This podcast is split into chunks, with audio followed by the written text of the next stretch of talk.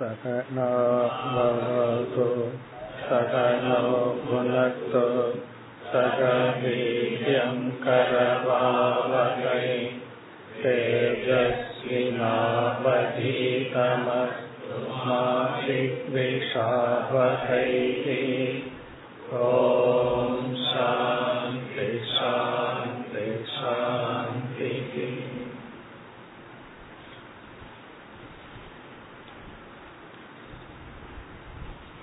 அடுத்த அத்தியாயத்திற்கு செல்வதற்கு முன் நாம் பார்த்து முடித்த ஐந்தாவது அத்தியாயம் உத்தவ கீதை படி பாகவதத்தின் படி பத்தாவது அத்தியாயத்தின் சாராம்சத்தை பார்ப்போம். முதல் ஸ்லோகத்தில் மயா உதிதேஷு ஸ்வதர்மேஷு அவகிதக பவ என்று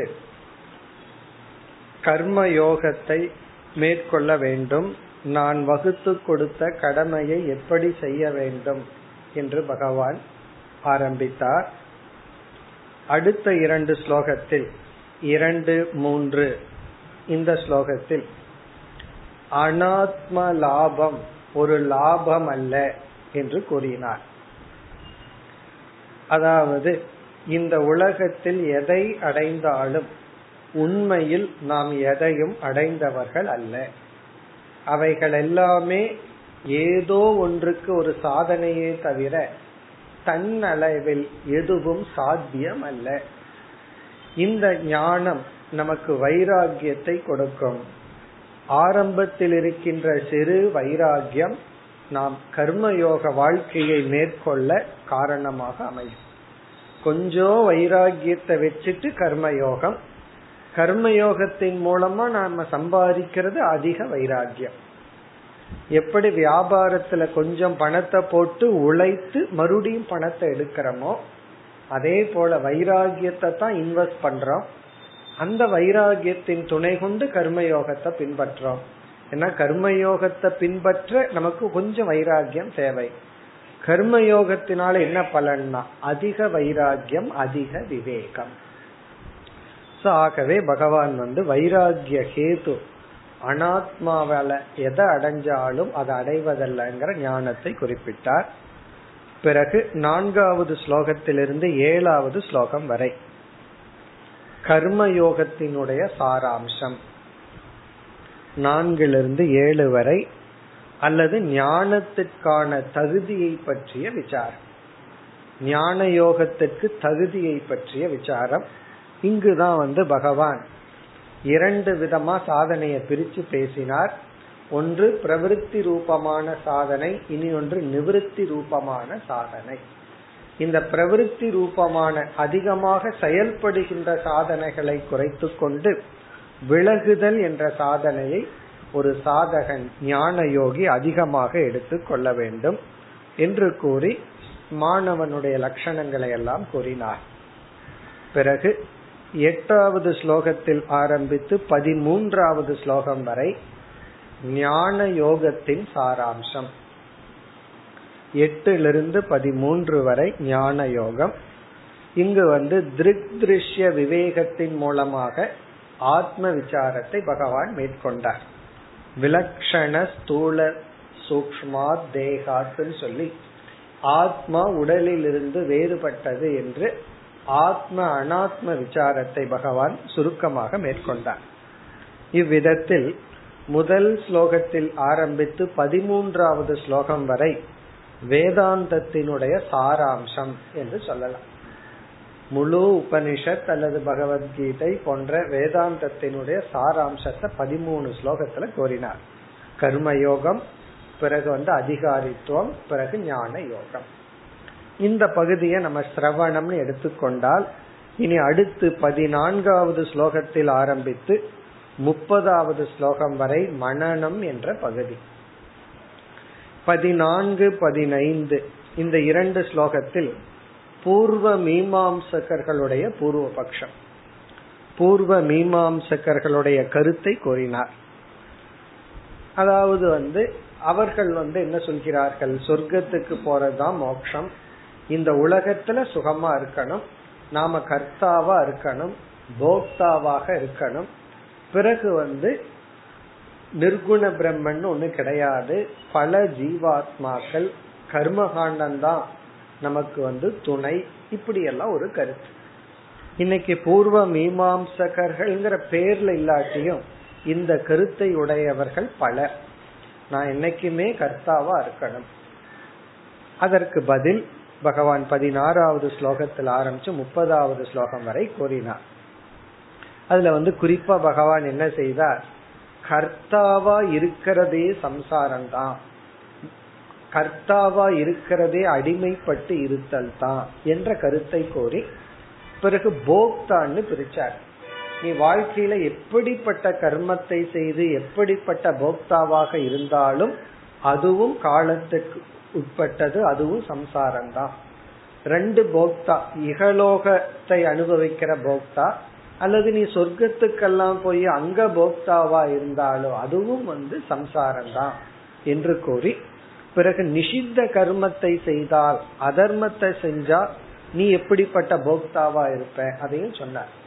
அதாவது தர்மத்தை செய்கின்ற கர்த்தா, அதர்மத்தை செய்கின்ற கர்த்தா, இவர்களுக்கு கிடைக்கின்ற பலன், இதையெல்லாம் கூறி பகவான் வந்து பயந்தா மோட்சம், பயந்தா சம்சாரம், கர்த்தாவுக்கும் போக்தாவுக்கும் பயம் இருக்கும், அபயந்தா மோட்சம், அது வந்து கர்மகாண்டத்தினால அடைய முடியாது என்று நிறைவு செய்தார்.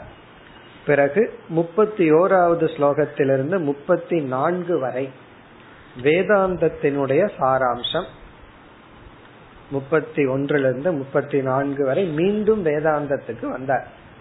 அதாவது வந்து அவர்கள் கருத்து தவறுனா நம்முடைய கருத்து என்ன என்று கூறி முடித்தார்.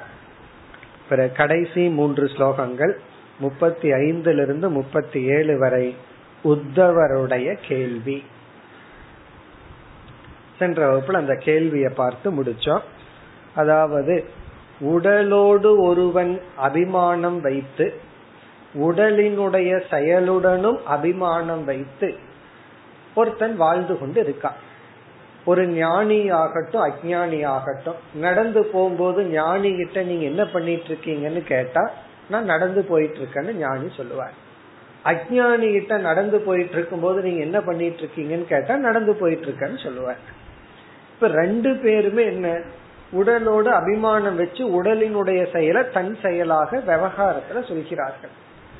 ஆனா வந்து இங்க கேள்வி என்ன, உத்தவருடைய கேள்வி என்னவென்றால், ஒருவன் மட்டும் பந்தப்படுவதில்லை, ஒருவன் பந்தப்படுகின்றான். ஞானிக்கும் அஞ்ஞானிக்கும் அதே உடல், அதே உலகம், அதே சுற்றுப்புற சூழ்நிலைகள். ஒருவன் வந்து இந்த உலகத்தை பார்க்கும் போது குறைய தவிர எதுவுமே தெரியல, இனி ஒருவனுக்கு உலகத்தை பார்க்கும் போது ஈஸ்வரனா தெரியுது. விவகாரத்துல குறை நிறையெல்லாம் பேசிக்கிறான், ஆனா ஆழ்ந்த மனதுல அவன் பந்தப்படாமல் இருக்கின்றான். அது எப்படி? இப்ப குணத்துடனும் குணங்களினுடைய செயலுடனும் இருந்தும் ஒருவன் எப்படி பந்தப்படுகிறான், ஒருவன் எப்படி பந்தப்படுவதில்லை? இது ஒரு நல்ல கேள்வி. யோசிச்சு பார்த்தா ஒரே உடல், ஒரே உலகம், ஒருத்தன் பந்தப்படுறான் ஒருத்தன் பந்தப்படல, எப்படி? அடுத்த கேள்வியினுடைய அம்சம் ஞானியினுடைய விவகாரம் எப்படி இருக்கும், அவன் எப்படி நடப்பான், எப்படி தூங்குவான், எதை சாப்பிடுவான், எப்படி அமர்வான், அவனுடைய வாழ்க்கை எப்படி, ஞானியினுடைய லட்சணம். பிறகு இறுதி முப்பத்தி ஏழாவது ஸ்லோகத்துல கேள்விகளை புரிந்து கொள்வதில் நிபுணராக இருக்கின்ற பகவானேன்னு சொல்லி பிரஷ்னவிதாம் வர, ஏன்னா கேள்வி கேட்கறதுல தவறு இருக்கலாம். ஞானி எப்படி நடப்பான், அவன் எப்படி அமருவாய், இதெல்லாம் நான் வந்து தெரியாம கேட்கலாம், ஆனா என்னுடைய சந்தேகத்தை நீங்கள் புரிந்து கொள்ள தகுதியுடையவர் அல்லது வல்லமையுடையவர் என்று சொல்லி இப்பொழுது கேள்வியை தெளிவுபடுத்துறார்.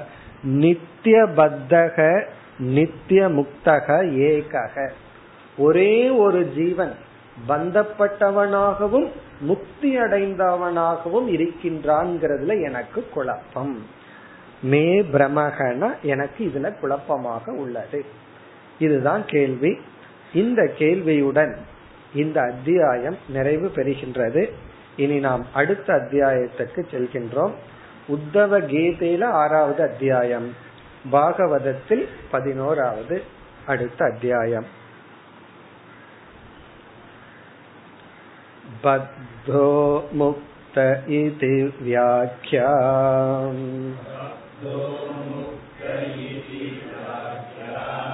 குணதோ மேன வஸ்துதக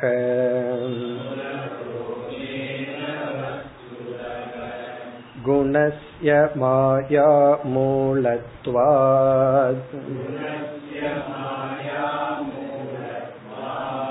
நமே மோக்ஷோ ந பந்தனம்.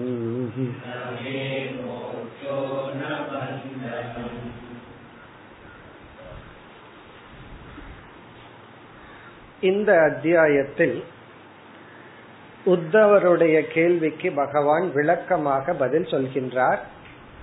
சில சமயங்கள்ல பதில் சுருக்கமா இருக்கும், சில சமயம் விளக்கமாக இருக்கும். பந்தம்னா என்ன, மோக்ஷம்னா என்ன, ஞானியினுடைய லட்சணம் என்ன, ஞானிக்கு இருக்கக்கூடிய குணங்கள் என்ன, இதெல்லாம் பகவான் வந்து விளக்கமாக கூறுகின்றார். அதாவது அஞ்ஞானி எப்படி இருக்கான், அவன் எப்படி பந்தப்படுகின்றான், ஞானி எப்படி இருக்கான், ஞானி எப்படி தன்னுடைய ஞானத்துல பந்தப்படாம இருக்கான், இதெல்லாம் விளக்கமாக கூறுகின்றார். அது இந்த அத்தியாயத்தினுடைய முக்கிய பகுதி. இந்த ஸ்லோகத்தில் ஆரம்பிச்சு இருபத்தி ஐந்தாவது ஸ்லோகம் வரை இந்த கேள்விக்கான பதில் தான். ஞானியினுடைய லட்சணம், அஞ்ஞானியினுடைய லட்சணம், பந்தத்தினுடைய லட்சணம், மோட்சத்தினுடைய லட்சணம், இதெல்லாம் சொல்ற. பிறகு வந்து மீண்டும் உத்தவர் ஒரு கேள்வி கேட்பார். ஞானிக்கு சில குணங்களை வர்ணியுங்கள், அவரிடத்துல இருக்கிற நல்ல நல்ல குணங்களை வர்ணியுங்கள்னு கேட்பார். பகவான் வந்து ஞானியிடம் இருக்க வேண்டிய அல்லது இருக்கக்கூடிய குணங்களை எல்லாம் சொல்லுவார். பகவத்கீதையில பதிமூணாவது அத்தியாயத்துல பண்புகள் எப்படி பகவான் சொன்னாரோ, தெய்வீ சம்பத்தை எப்படி லிஸ்ட் பண்ணாரோ அது போல செய்வார். பிறகு இந்த அத்தியாயத்தின் இறுதி பகுதியில் பக்தியை பற்றி பகவான் பேச போகின்றார். பக்தியினுடைய லட்சணம், விதவிதமான பக்தி, வழிபடுகின்ற முறை என்ன, இந்த நிலைய பக்தியினால் அடைய முடியும்னு சொல்லி உடனே பக்தியை பற்றிய விளக்கம். ஆகவே இந்த அத்தியாயத்தின் சாராம்சம் ஞானி அஞ்ஞானி இருவர்களுடைய லட்சணம், பந்தத்தினுடைய லட்சணம், மோட்சத்தினுடைய லட்சணம், பிறகு வந்து ஞானியிடம் இருக்கக்கூடிய நற்குணங்கள், பக்தி, விதவிதமான பக்தி, இதுதான் இந்த அத்தியாயத்தினுடைய சாராம்சம். முதல் நான்கு ஸ்லோகங்களில் பந்த மோக்ஷ லட்சணம், பந்தம்னா என்ன மோக்ஷம்னா என்ன என்று பகவான் தெளிவுபடுத்துகின்றார். எது பந்தம் எது மோக்ஷம் நம்ம பார்க்க போறோம். இதுதான் பந்தம் இதுதான் மோக்ஷம் அப்படி பார்க்கல, பந்தத்தினுடைய காரணம் நம்ம அதுல நமக்கு தெரிய வரும், பந்த காரணம். உடனே மோட்ச காரணமும் நமக்கு தெரிய வரும். பந்தத்தினுடைய லட்சணத்தை சொல்லும் பொழுதே பகவான் இதிலிருந்து உருவானதுதான் பந்தம், மோட்சத்தினுடைய லட்சணத்தை சொல்லும் போதே இதிலிருந்து கிடைப்பது மோட்சம் என்று பந்தம்னா என்ன மோட்சம்னா என்ன, இந்த பந்தத்துக்கு என்ன காரணம், மோட்சத்துக்கு என்ன காரணம், இதைத்தான் முதல் நான்கு ஸ்லோகத்தில் கூறுகின்றார். ஐந்தாவது ஸ்லோகத்துல பகவானை அறிமுகப்படுத்துவார். பத்தனுடைய லட்சணம் என்ன, முக்தனுடைய லட்சணம் என்ன, பந்தப்பட்டவன் யார், முக்தி அடைந்தவன் யார் என்று சம்சாரியினுடைய லட்சணம், முக்தனுடைய லட்சணம் அதற்கு பிறகு தொடரும். இந்த நான்கு ஸ்லோகத்துல சம்சாரத்தின் லட்சணம் மோட்சத்தின் லட்சணம், இந்த இரண்டுக்கும் உள்ள வித்தியாசம் என்ன, சம்சாரம் தத்துவத்தின் லட்சணம் அல்லது பந்தம் லட்சணம், முக்தி அப்படிங்கிற லட்சணம் முதல், பிறகு வந்து முக்தனுடைய லட்சணம், அந்த முக்தியை உடையவன் எப்படி இருப்பான், சம்சாரத்தை உடையவன் எப்படி இருப்பான், அதெல்லாம் பிறகு பகவான் பேச போகின்றார். இப்ப வந்து சம்சாரத்தின் லட்சணம் என்ன, மோட்சத்தின் லட்சணம் என்ன. இங்கேயும் பகவான் வந்து ரொம்ப அழகான சூக்ஷ்மமான ஒரு கருத்தை சொல்றார். பல தத்துவங்கள் எல்லாம் உருவாவதற்கு என்ன காரணம் என்றால் இந்த லட்சணத்தை நம்ம சரியா புரிந்து கொள்ளாமல் இருத்தல் தான்.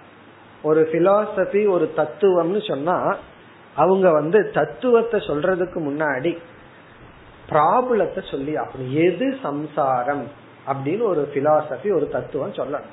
அது யோக மதமா இருக்கலாம், வேதாந்த மதமா இருக்கலாம், சாங்கியனா இருக்கலாம். இதுதான் சம்சாரம்னு சொல்லணும். இந்த சம்சாரத்துக்கு இது காரணம்னு சொல்லணும். பிறகு இதுதான் மோட்சம்னு சொல்லணும், மோட்சத்துக்கு இதுதான் காரணம்னு சொல்லணும். இதன் அடிப்படையில தான் தத்துவமே டெவலப் ஆகும். அதாவது வந்து பூலோகத்துல வாழ்றது தான் சம்சாரம் அப்படின்னு டிஃபைன் பண்ணிட்டோம் அப்படின்னா அப்புறம் மோட்சம்னு என்ன ஆகும்? இந்த பூலோகத்தை விடுறது தான் மோட்சம். அப்ப மரணம் தான் மோட்சம். ஏன் உயிர் வாழ்றதே சம்சாரம் அப்படின்னு முடிவு பண்ணிட்டா, ஒருத்தர் சொல்றாரு உன்னோட வாழ்றதே சம்சாரம்னு முடிவு பண்ணிட்டா அப்புறம் மோட்சம் என்னன்னா உன்னை விட்டு போறதுதான். உன்னோட வாழ்றது சம்சாரம் அல்ல, உன்னுடைய இந்த குணம்தான் சம்சாரம்னு சொன்னா வேற விதமான சொல்யூஷன்.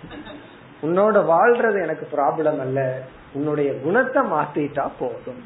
இவர் சொல்ற நீயே எனக்கு ப்ராப்ளம்னா அது வேற விதத்துல சொல்யூஷன்.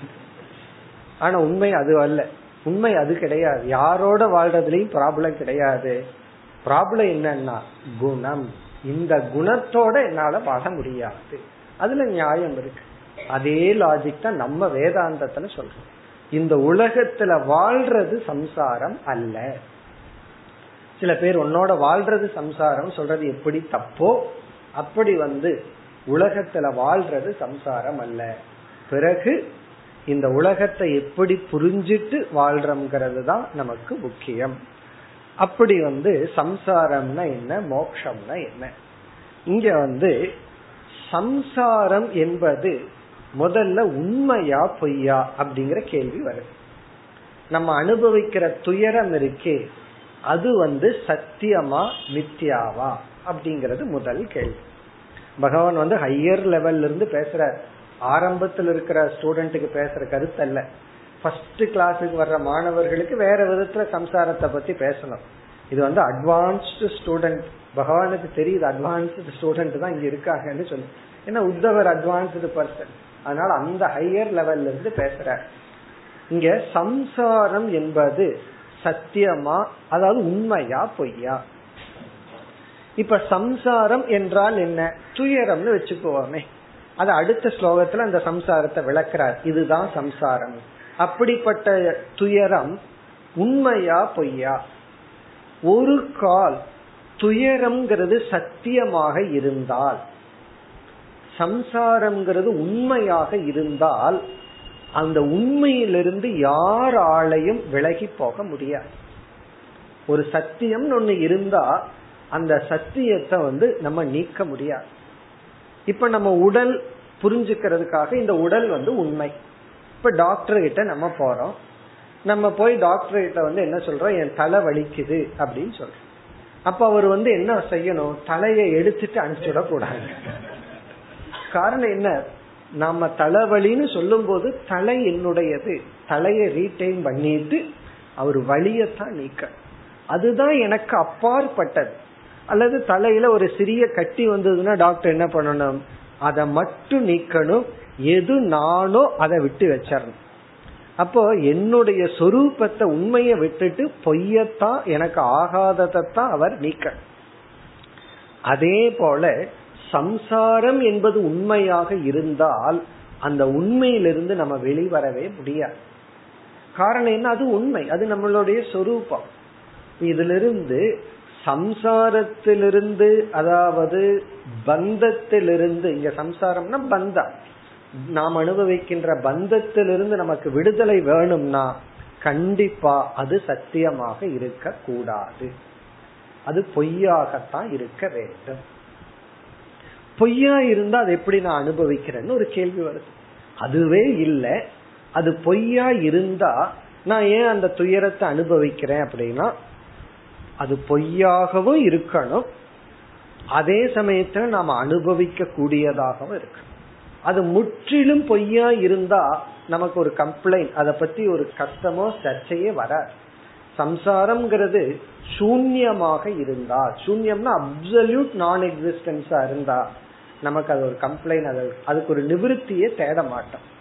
ஆகவே சம்சாரம்ங்கிறது எப்படி இருக்க வேண்டும் அல்லது சாஸ்திரம் எப்படி இருக்கிறதுன்னு சொல்லுதுன்னா, உண்மையிலேயே உண்மை அல்ல, ஆனா உண்மை மாதிரி நீ அனுபவித்து கொண்டு இருக்கின்றாய். அப்ப சம்சாரம் என்பது உண்மை அல்ல, அது பொய், இருந்தாலும் உன்னுடைய அனுபவத்துல அது உண்மை மாதிரியே இருக்கு. உடனே யார் நமக்கு ஞாபகம் வரணும்? நம்ம பாம்பு தான், பாம்பு தான் இங்க வரணும். அப்ப கயிற்றுல நம்ம பாம்ப பாக்கிறோம். அந்த பாம்பு வந்து அந்த இடத்துல உண்மையிலேயே இல்லை, ஆனா உண்மையிலேயே இருக்கிற மாதிரி நம்ம அனுபவிக்கின்றோம். அதனாலதான் உண்மையான பயம் வருது. உண்மையா நம்ம ஓடுகின்றோம், ஓடுறது உண்மைதான், பயப்படுறது உண்மைதான். இந்த உண்மை எப்படி வந்துச்சுன்னா பொய்யான பாம்பா பார்த்து. பாம்பையே பார்க்கலைன்னா அது சூன்யம், ஆனா பாம்பை பார்க்கிறோம், அது வந்து நமக்கு ஒரு துயரத்தை கொடுக்கின்றது. அதே போல இந்த உலகத்தை நம்ம பார்க்கிறோம், இந்த உலகம் நமக்கு துயரத்தை கொடுக்கின்றது.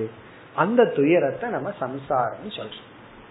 இப்ப சம்சாரம் என்பது உண்மையில் இல்லை, ஆனால் நாம் உண்மையை போல் அனுபவிக்கின்றோம். இத நம்ம வந்து ஜீர்ணிச்சுக்குவோம். அடுத்தது இந்த ஸ்லோகத்துல பகவான் சொல்ற கருத்து தான் கொஞ்சம் ஜீர்ணிக்கிறதுக்கு கஷ்டமா தெரியும். மோக்ஷங்கிறது உண்மையா பொய்யா? அடுத்த கேள்வி. சம்சாரம் சரி பொய்ன்னு வச்சுக்கிறோம், உண்மை மாதிரி இருக்கு பொய்ன்னு வச்சுக்கிறோம். இந்த சம்சார நிவிருத்தியான மோக்ஷங்கிறது உண்மையா பொய்யா? இங்க பகவான் சொல்றார் மோக்ஷமும் பொய் தான் அப்படின்னு சொல்றார்.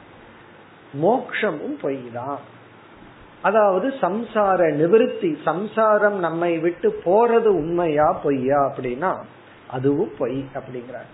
அது எப்படி? அப்போ வந்து மோட்சத்தை நான் ஏன் நாடணும்? அதுவே பொய்யே. பொய்யான மோட்சத்தை நான் ஏன் நாடணும் என்றால், சம்சாரத்தை போலவே உண்மையிலேயே மோட்சம்ங்கிறது பொய் தான், ஆனா ஏதோ அடைஞ்ச மாதிரி உனக்கு தெரிகிறது. எதை போலன்னா, சம்சாரம்ங்கிறது உண்மையிலேயே துயரம்ங்கிறது ஒண்ணு இல்லை, ஆனா அந்த துயரத்தை அடைஞ்ச மாதிரி உனக்கு ஒரு பிரமை.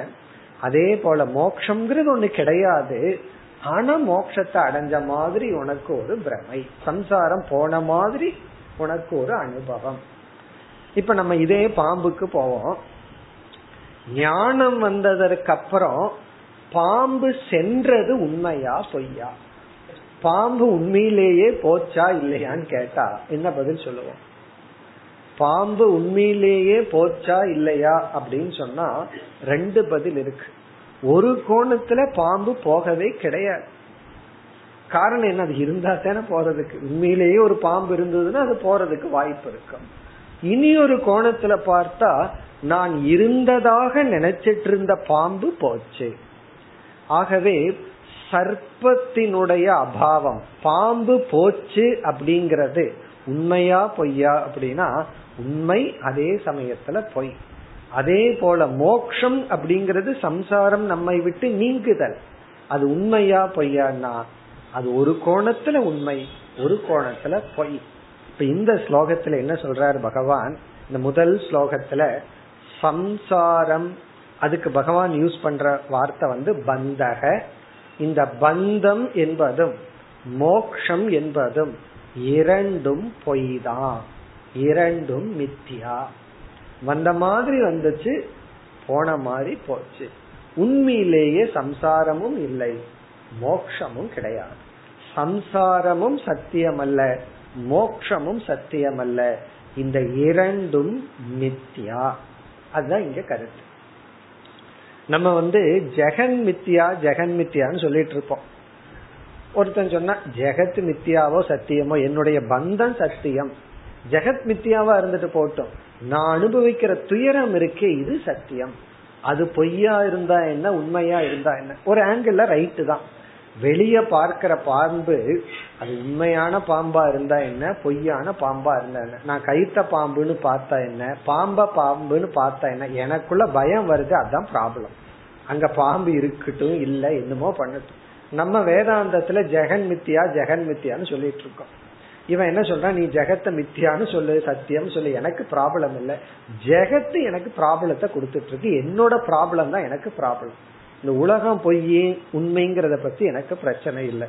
இவர் பிராக்டிக்கல் பாயிண்ட்டுக்கு வர்ற ஒருவர் வந்து ரொம்ப வருஷம் வேதாந்தம் கேட்டு கடைசியா என்னிடத்துல வந்து சொன்னார், இந்த கூட்டி கழிச்சு பார்த்தா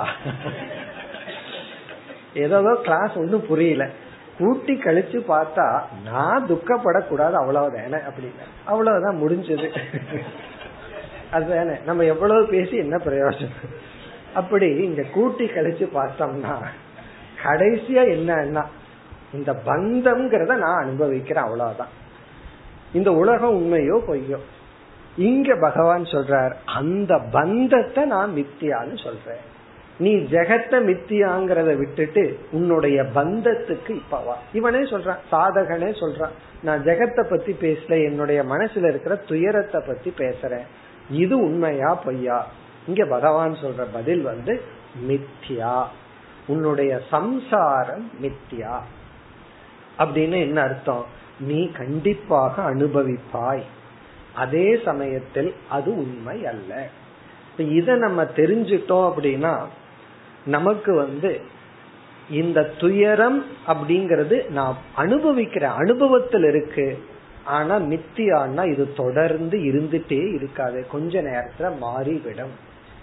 அதனாலதான் நமக்கு வந்து ரெண்டு வேணும், ஒண்ணு வந்து துயரத்தை தாங்குற சக்தி தேவை, அது தவத்தினாலே மனோ வலிமையினாலே அடைய முடியும். என்ன என்னதான் சாஸ்திரம் படிச்சாலும் துயரம் வராம நம்ம வந்து பாதுகாக்க முடியாது. சாஸ்திரம் வந்து துயரத்தை வராம நமக்கு பண்ணல, துயரம் மித்தியான்னு சொல்லிட்டு போகுது அவ்வளவுதான். நீ மித்தியான்னு சொன்னா என்ன, சத்தியம்னு சொன்னா என்ன, எனக்கு துயரம் இருக்குன்னு ஒருத்தன் சொன்னான்னு அவனுக்கு என்ன பதில் சொல்றது?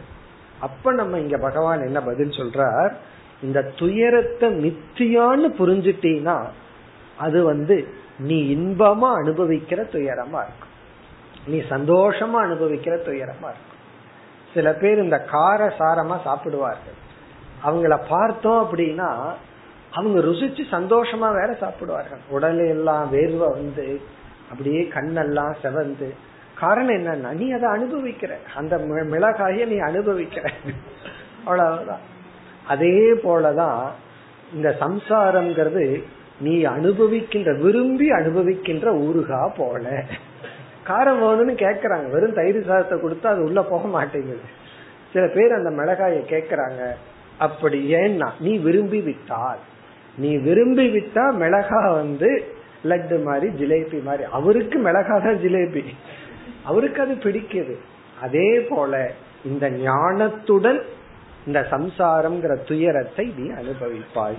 ஒரு விதமான துயரம் வரவே வராது, பொறாமைங்கிறது ஒண்ணு வராமையே போகும், உடல் அளவுல வர்ற துயரத்தை நீ மகிழ்ச்சியாக அனுபவிப்பாய்.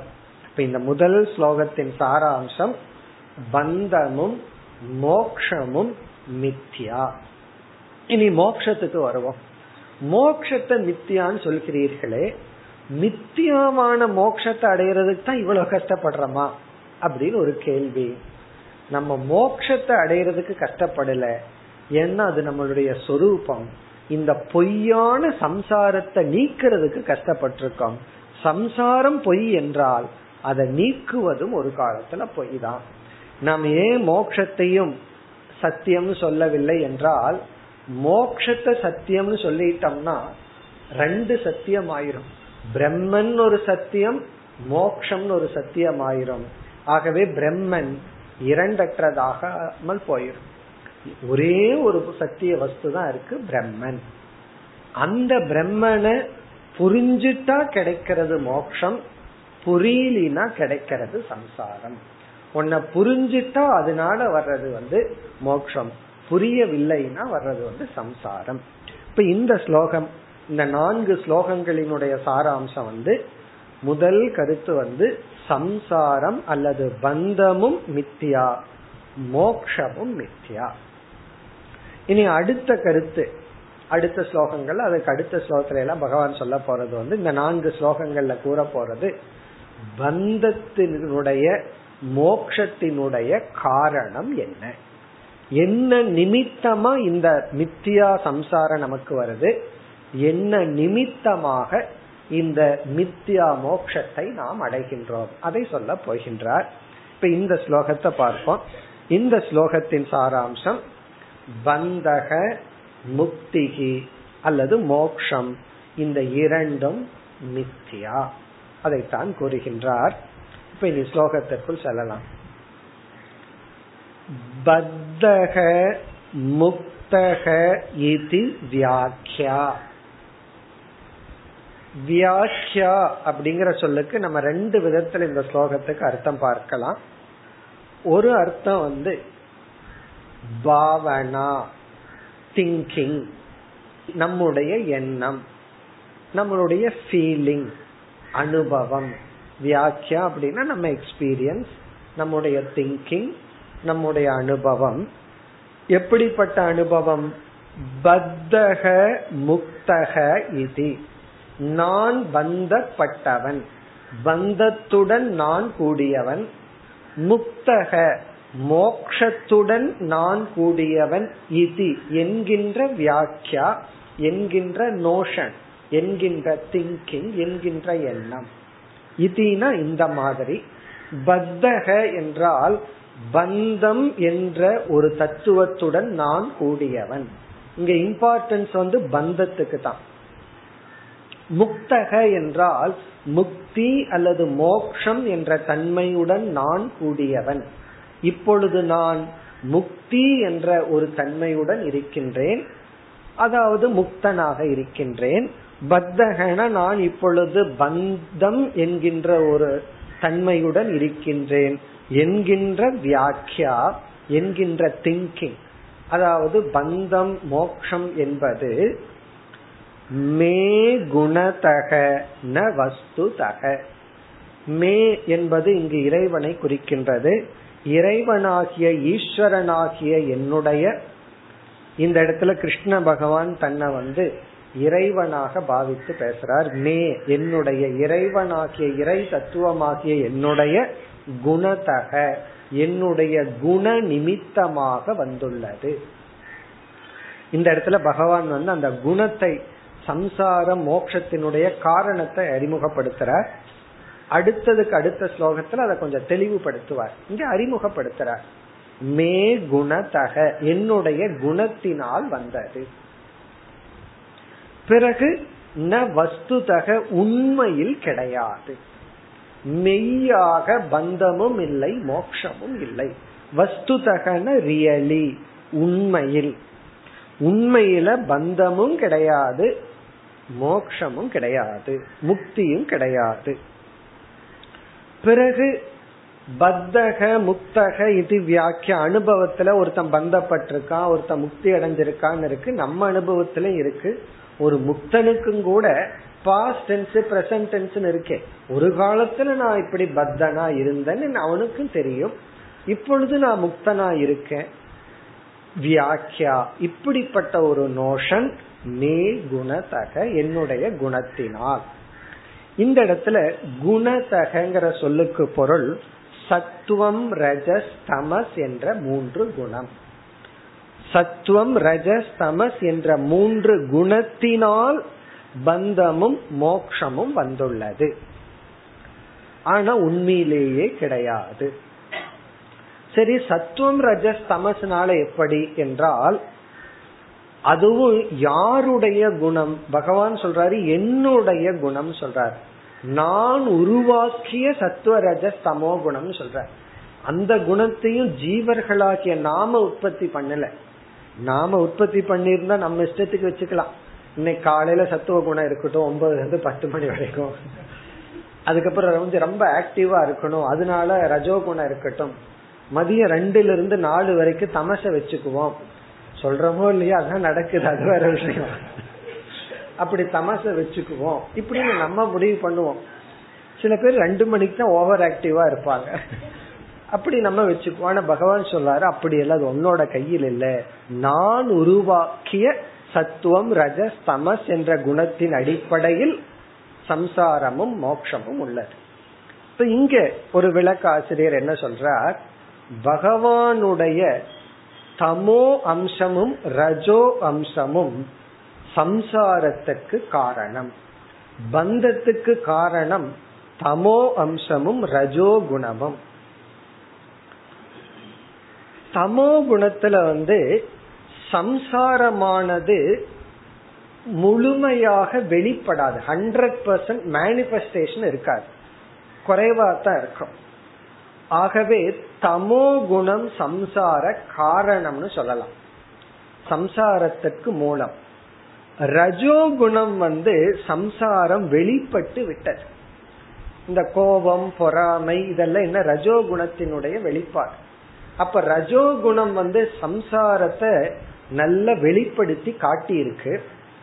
தமோ குணம் வந்து சம்சாரத்திற்கு மூல காரணமா இருக்கு. ஏன்னா தமோ குணம் மோகத்துக்கும் அஜானத்துக்கும் இருப்பிடம். டெல்யூஷன், இக்னோரன்ஸ் எல்லாம் தமஸ்னால வருது.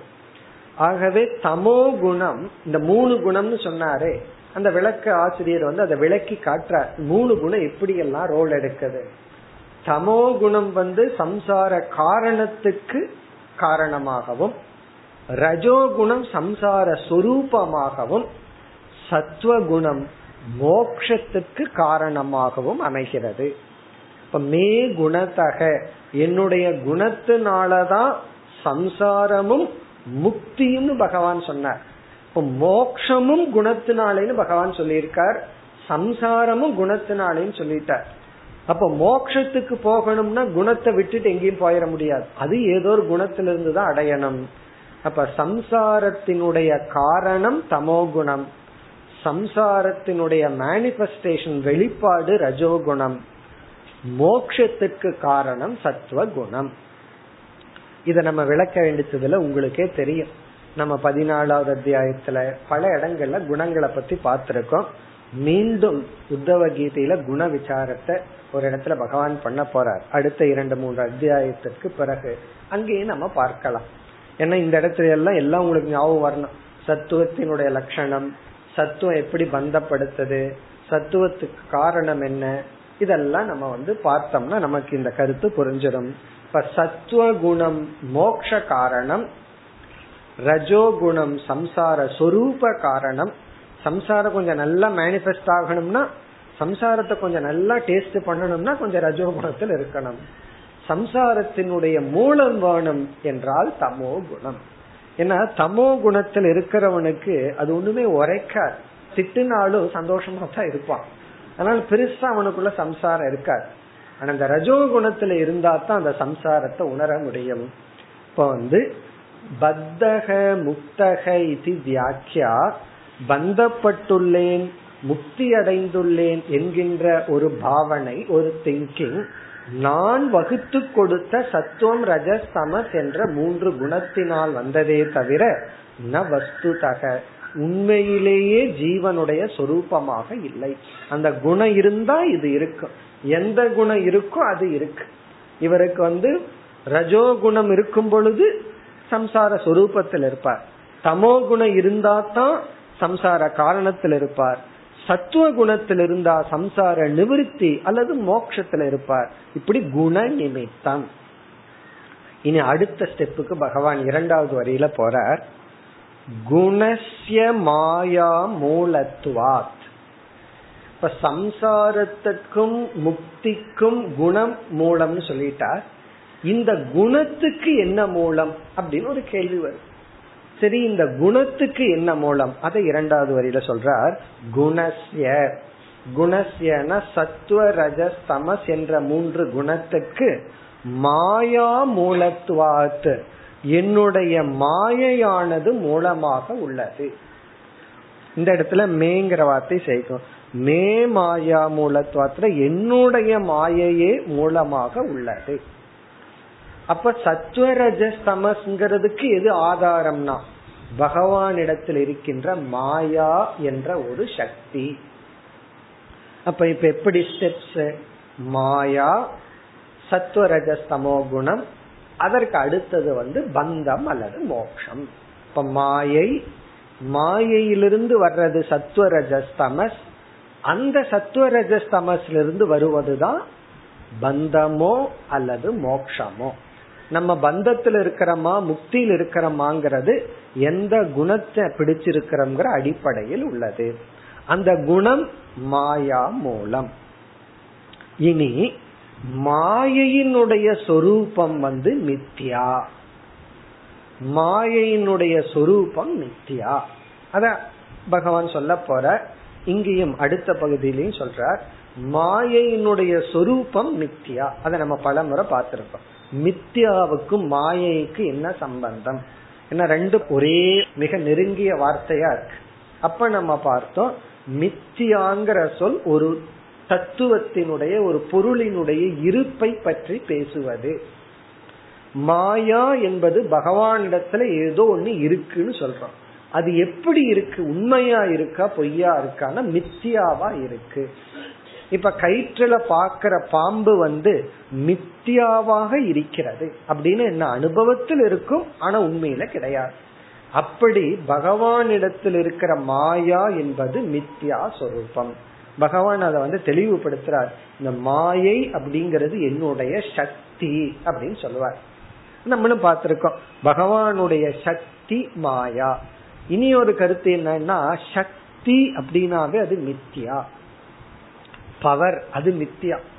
நம்ம வாழ்க்கையில போற எனக்கு சக்தி வேணும், சக்தி வேணும், பலம் வேணும், பவர் வேணும் இருக்கோம். ஒரு பவர் அப்படின்னு வந்தாவே அது மித்யா. பவர்லெஸ்ஸா இருக்கிறதா பவர்ஃபுல். அத பகவானே சொல்ல போற ஏழாவது ஸ்லோகத்துல சொல்லுவார் பீயிங் பவர்லெஸ் இஸ் பவர்ஃபுல் அப்படிம்பார். நம்ம பவரை நாடி போக நம்ம வந்து வீக்கோட இருக்கோம் அப்படின்னு அர்த்தம். அதாவது ஒரு ஒரு ப்ராவர்ப் இருக்கு, அதிகம் பயந்தவன் தான் பயப்படுத்துவான் அப்படின்னு சொல்லுவாங்க. ஒருத்தன் இனி ஒருத்தனை பயப்படுத்திட்டே இருக்கான்னா அவன் அதிகம் பயந்துட்டான்னு அர்த்தம். நம்ம அவனை பார்த்து பயந்துட்டு இருக்கோம். இப்ப யாரு நம்ம பயப்படுத்துகிறார்களோ, இப்போ அப்பா வந்து குழந்தைய பார்த்து பயப்படுத்துறாரு, நீ இப்படி எல்லாம் இருந்தீன்னா உன்னை இது பண்ணுவேன் அது பண்ணுவேன்னு. ஏன்னா இவர் பயந்துக்கிறாரு குழந்தைய கண்டு. நீ ஒழுங்கா படிக்கலின்னா சூடு வச்சிருவேங்கிறாரு. இது ஏன் சொல்றாருன்னா அவன் ஒழுங்கா படிக்கலின்னு முதல்ல அப்பா பயந்துட்டாரு. அந்த பயத்தின் விளைவாத்தான் அவனை பயப்படுத்துற. அப்படி நம்ம பயந்தவன் தான் பயப்படுத்துகின்றான். அதன் அடிப்படையில பார்க்கையில பொய்தா சக்தி. மாயை என்பது ஒரு சக்தி. அந்த சக்தி அப்படிங்கறது வந்து மித்யா. அதுக்கு வேற ஆங்கிள்லயும் பதில் சொல்லலாம். எந்த ஒரு சக்தியும் தனித்து இயங்காது. இப்ப கையில தூக்குற சக்தி இருக்கு, கையை இங்க வச்சுட்டு தூக்குற சக்தி மட்டும் யாருக்காவது கொடுக்க முடியுமோ? காது இருக்கு, கேட்கிற சக்தி இருக்கு, அது காதை சார்ந்து இருக்கு. கண்ணை சார்ந்து பார்க்கிற சக்தி இருக்கு. அப்ப சக்தி வந்து சார்ந்து இருப்பது. எது சார்ந்து இருக்கிறதோ அது மித்யா. தர்க்க ரீதியா போகணும்னா இப்ப சக்தி அப்படிங்கறது சார்ந்திருப்பதனால் மித்யா, மாயாங்கிறது பகவானுடைய சக்தி. ஆகவே பந்தமும் உண்மையல்ல, மோக்ஷமும் உண்மையல்ல. அத கன்க்ளூட் பண்றார். மோக்ஷக ந பந்தக ந, பந்தமும் இல்லை மோக்ஷமும் இல்லை. மே இந்த இடத்துல ரெண்டு விதத்துல சொல்லலாம். இந்த மேங்கிறத பகவான் இடத்துல எடுத்துட்டு எனக்கு பந்தமும் இல்லை, எனக்கு முக்தியும் இல்லை, அதே போல யாருக்கும் பந்தமும் இல்லை, யாருக்கும் முக்தியும் இல்லை. இந்த வியாக்கியாங்கிற சொல்ல ரெண்டு விதத்துல பொருள்படுத்தலான்னு சொன்னோம். முதல் பொருள் வந்து பாவனை அப்படின்னு பார்த்தோம். பத்தக முக்தக இது வியாக்கியா என்ற பாவனைன்னு பார்த்தோம். இந்த இரண்டாவது விதத்துல பொருள்படுத்தும் பொழுது இந்த வியாக்கியாங்கிறதுல என்ன அர்த்தத்தை சொன்னமோ அந்த பாவனைங்கிறத நம்ம சேர்த்திக்கணும். பத்தக முக்தக இது பாவனா என்ற பாவனைங்கிற வார்த்தையை நம்ம சேர்த்திட்டு வியாக்கியாங்கிற இடத்துல மேங்கிற வார்த்தையை எடுத்து போட்டு மே வியாக்கியான்னா இப்படித்தான் நான் வகுத்துள்ளேன் அப்படின்னு பகவான் சொல்வது போல. இங்க வியாக்கியா என்றால் டீச்சிங் அல்லது வந்து வகுத்து கொடுத்தது, டிசைன் அப்படின்னு அர்த்தம். இந்த மாதிரி தான் நான் வந்து இது என்னுடைய உபதேசம் அப்படி எடுத்துக்கொள்ளலாம். மே வியாக்கியானா திஸ் இஸ் மை டீச்சிங் அல்லது this is how I have created, இப்படித்தான் நான் வந்து வகுத்து கொடுத்துள்ளேன். வகுத்து கொடுத்துள்ளேன்னா இந்த பந்தத்தையும் மோட்சத்தையும் பொய்யா நான் உருவாக்கி உள்ளேன். இப்ப மே வியாக்கியானா இதுதான் பகவானுடைய புரிஞ்சுக்கிற மாதிரி ஒரே ஒரு வார்த்தை சொல்லணும்னா this is my style அப்படின்னு சொல்லலாம். இதுதான் என்னுடைய ஸ்டைல், என்னுடைய ஸ்டைல் இது அப்படின்னா இதுதான் என்னுடைய. சில பேர் அப்படி சொல்லுவாங்களே, இப்படி தாப்பா நானு வந்தாவா வராட்டி போ, நான் இந்த மாதிரி தான் பண்ணுவேன் அப்படின்னு சொல்றது போல this is how I created, this is my teaching, இது என்னுடைய வியாக்கியானா, இது என்னுடைய தன்மை, நான் வகுத்து கொடுத்த நிலை. அல்லது வேற ஒரு ஆங்கில வார்த்தை வேணும்னா this is my stand, இதுதான் என்னுடைய ஸ்டாண்ட்னு சொல்லுவோம். இது மே வியாக்கியான this is my stand அப்படின்னு என்ன அர்த்தம், நான் சம்சாரத்தையும் பொய்யாத்தான் படைச்சிருக்கேன், மோட்சத்தையும் பொய்யாத்தான் வச்சிருக்கேன். இந்த சம்சாரம் பொய் அப்படின்னா மோட்சமும் பொய் போகும். ஒருத்தன் கேட்கலாம், சரி மோட்சமாவது கொஞ்சம் உண்மைங்கிற லிஸ்ட்ல போடுங்களேன், அது உண்மையா இருக்கட்டுமேன்னா அதுக்கு இனி ஒரு லாஜிக் இருக்கு, பொய்யான சம்சாரத்துக்கு பொய்யான மோட்சம் போகும், உண்மையான மோட்சம் வேண்டாம், உண்மையிலேயே உண்மையான மோட்சம் வேலை செய்யாது. இவன் கனவுல பசியோட இருக்கான், கனவு வந்ததுக்கே கொஞ்சம் ஓவரா சாப்பிட்டதுதான், இவனுக்கு வந்து உண்மையான சாப்பாடு வேணுமா பொய்யான சாப்பாடு வேணுமான்னா இவனுக்கு வந்து உண்மையான சாப்பாடை கொடுக்க கூடாது. ஏன்னா இவனுடைய பசி பொய்யான பசி, கனவுல தோன்றிய உடலுக்கு தான் பசி. இப்ப கனவுல இருக்கிற உடலுக்கு பசின்னு சொல்லி இவனுக்கு இங்க ட்ரிப்ஸ் ஊத்திட்டு இருந்தான்னு வச்சுக்கோமே, என்ன ஆகிறது, இன்னும் கொஞ்சம் கொடுக்கலாம் அப்படின்னு சொல்லி அது வேலைக்கு ஆகாது. அப்ப என்ன பண்ணணும்னா பொய்யான உடலுக்கு பொய்யான சாப்பாடு தான் கொடுக்கணும். ஆகவே பகவான் வந்து ந மோக்ஷக ந பந்தனம். நம்ம இந்த அத்தியாயத்தை பந்தம்னா என்ன மோக்ஷம்னா என்னன்னு ஆரம்பிச்சு ஃபர்ஸ்ட் ஸ்லோகத்திலேயே பகவான் வந்து கிளீன் பவுல் அவுட் பண்ணிட்டார். பந்தம்னு ஒண்ணு கிடையாது, மோக்ஷம்னு ஒண்ணு கிடையாது. அப்ப என்ன பண்ண போறோம்னா இனிமேல் இல்லாததை பத்தி விசாரம் பண்ணிட்டு இருக்கோம். இல்லாத பந்தத்தையும் இல்லாத மோட்சத்தையும், ஏன்னா நம்ம முக்தி அடைஞ்சிட்டோம் பொழுது போகணும், என்ன பண்றது. ஆகவே இல்லாத பந்தத்தையும் இல்லாத மோட்சத்தையும் விசாரம் பண்ணிட்டு இருப்போம். சாப்பிடும் போது இல்லாத இட்லியே இல்லாத ஆள் சாப்பிடும், எல்லாமே அதுதான், இல்லாதத இல்லாதவர் இல்லாமல் செய்து கொண்டு இருக்கின்றார். இதுதான் வாழ்க்கை. இது தெரிஞ்சுட்டோம் அப்படின்னா இல்லாத திட்டா என்ன, இல்லாத கழுதைன்னு திட்டா, இல்லாத கழுதையே இல்லாம திட்டா, நான் இல்லாம கேட்டுட்டு இருக்கேன், அவ்வளவுதான். அப்ப எல்லாமே என்னன்னா எல்லாமே இதுதான் மோக்ஷம். அதுதான் இங்க பகவான் நிலைநாட்டி விட்டார். மே ந மோக்ஷக மே ந பந்தனம். இந்த மேங்கிறத சொல்ல வியாக்கியால போட்டா யாருக்கும் பந்தம்னு ஒண்ணு கிடையாது, யாருக்கும் மோக்ஷம்னு ஒண்ணு கிடையாது.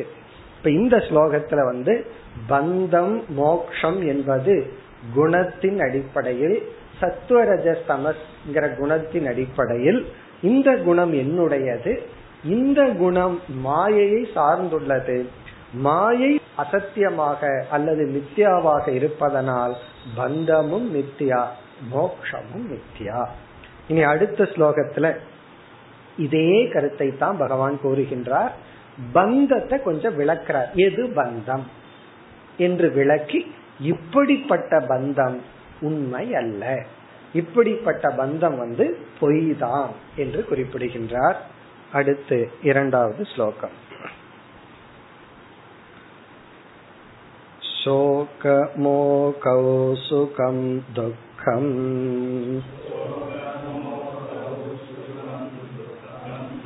தேகாபத்திஸ்ச மாயயாம் ஸ்வப்னோ யதாத்மனோ க்யாதிஹி.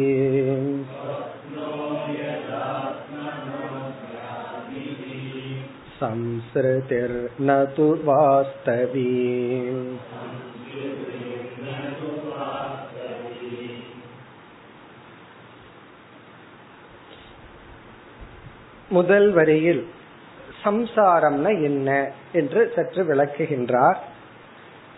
பிறகு இரண்டாவது வரியில் சென்ற ஸ்லோகத்தில் கூறிய அதே கருத்தை தெளிவுபடுத்துகின்றார். சம்சாரமும் பொய், மோக்ஷமும் மித்தியா. எது சம்சாரம்? சோக மோக சுகம் துக்கம், இதெல்லாம் தான் சம்சாரம். சம்சாரத்தினுடைய எக்ஸ்பிரஷனை பகவான் சொல்றார் சோகக.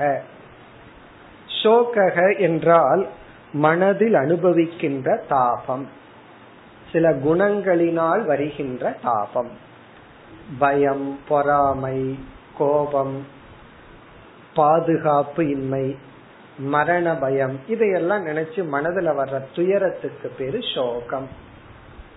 இது வந்து சம்சாரம் சோகம். இந்த சோகம் அப்படிங்கிறது வந்து மானச. பிறகு வந்து மோகவ். மோகக என்றால் மதிமயக்கம், தப்பா புரிஞ்சுக்கிறது, புரிஞ்சுக்காம இருத்தல், இதெல்லாம் மோகம். சோக மோகம். சுகம் துக்கம். சுகம் துக்கம் இங்கேயும் வந்து உடலின் மூலமாக மனதுக்குள்ள அனுபவிக்கின்ற இன்ப துன்பங்கள். இன்பத்தையும் நம்ம சம்சாரம்னு தான் எடுத்துக்கணும். காரணம், ஒரு ஆங்கிள் பார்த்தா இன்பமா இருக்கு, இனி ஒரு கோணத்துல பார்த்தோம் அப்படின்னா அந்த இன்பமே வந்து அது துயரத்துக்கு மூலமாக உள்ளது, அல்லது பூர்ணமான இன்பமாக இருக்காது.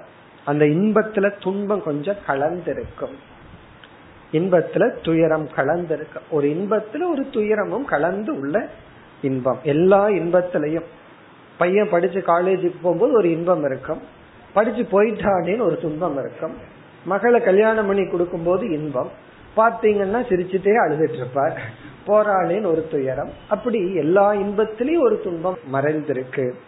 சுகம் துக்கம். பிறகு தேகாபத்திகி. தேக ஆபத்தி. ஆபத்தின எடுத்தல், தேகாபத்தின உடலை எடுத்தல், பிறப்பு, மீண்டும் பிறத்தல், அதாவது ஜனன மரணம், ஜனனம் மரணம். இங்க ஆபத்திங்கும் போதே விதேகம், தேகத்தை விடுறதையும் எடுத்துக்கணும். உடலை விடுதல், உடலை விட்டா தான் எடுக்க முடியும். அப்போ உடலை விடுதல், உடலை எடுத்தல், அதையும் சேர்த்து உடலை விடுதலை எடுத்துக்கணும். அப்போ தேக ஆபத்தினா ஜென்ம மரணம், பிறந்து இறந்து கொண்டு வாழ்ந்து கொண்டு வருதல், எல்லாம் எதனால? மாயையா. இங்க மாயையாங்கிற சொல்லுக்கு இதெல்லாம் பொய்யா, என்னுடைய மாயையில நடக்கிறதா, இதெல்லாம் மித்தியா. இப்ப முதல் பகுதியில சம்சாரத்தை வர்ணிக்கிற சோகம், மோகம், சுகம், துக்கம், உடலை எடுத்தல், உடலை விடுதல், மாயையா பவதி, எல்லாம் மாயை, பொய் தான். சரி, அந்த பொய்யுக்கு ஒரு எக்ஸாம்பிள், உதாகரணம் சொல்லுங்களேன்னா இரண்டாவது வரியில அந்த மாயையாங்கிறத விளக்கிறார், பொய்யை விளக்குகின்றார். சொப்பனக யதா ஆத்மனக க்யாதிஹி. யதான எக்ஸாம்பிள், எவ்விதம். எவ்விதம் இங்க வந்து இந்த சம்சாரத்தை பகவான் ஒரு எக்ஸாம்பிள் உதாகரணத்துல விளக்கிறார். சம்சாரம் பிளஸ் மோட்சம், இந்த இரண்டையும். யதா எவ்விதம் ஆத்மனக க்யாதிஹி. ஆத்மனகனா தன்னுடைய, நம்முடைய, அவரவர்களுடைய. க்யாதிஹினா ப்ரொஜெக்ஷன், அவரவர்கள் தோற்றி வைப்பது. சொப்பனக கனவு.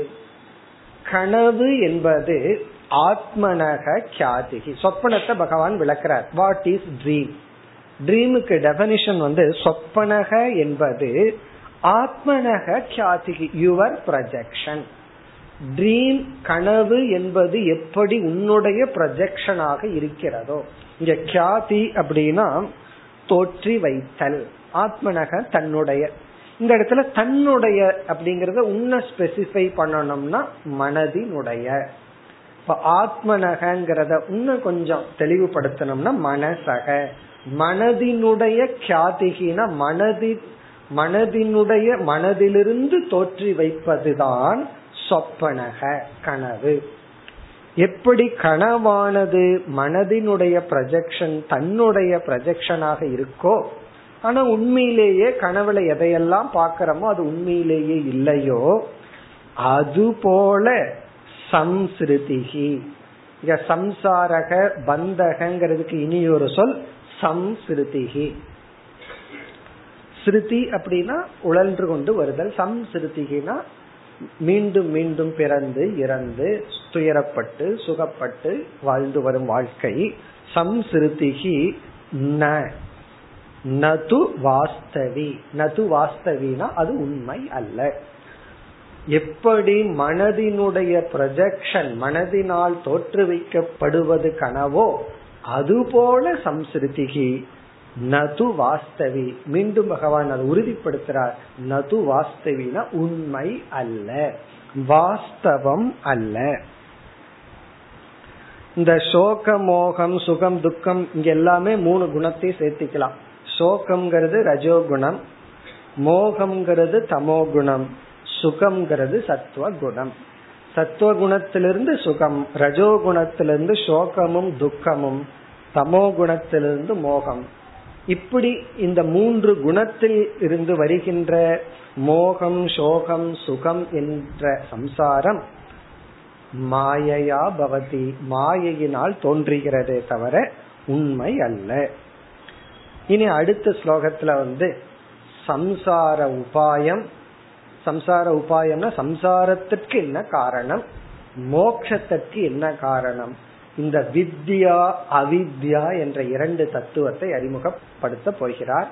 அவித்யா அறியாமை சம்சார காரணம், வித்யா ஞானம் மோட்ச காரணம். பிறகு சொல்லுவார் அந்த இரண்டும் என்னுடைய உடல்கள் போல என்று அறிமுகப்படுத்த போகின்றார். அடுத்த வகுப்பில் பார்ப்போம். ஓம் பூர்ணமதః பூர்ணமிதம் பூர்ணாத் பூர்ணமுதச்யதே பூர்ணஸ்ய பூர்ணமாதாய பூர்ணமேவாவசிஷ்யதே. ஓம் சாந்தி சாந்தி சாந்தி.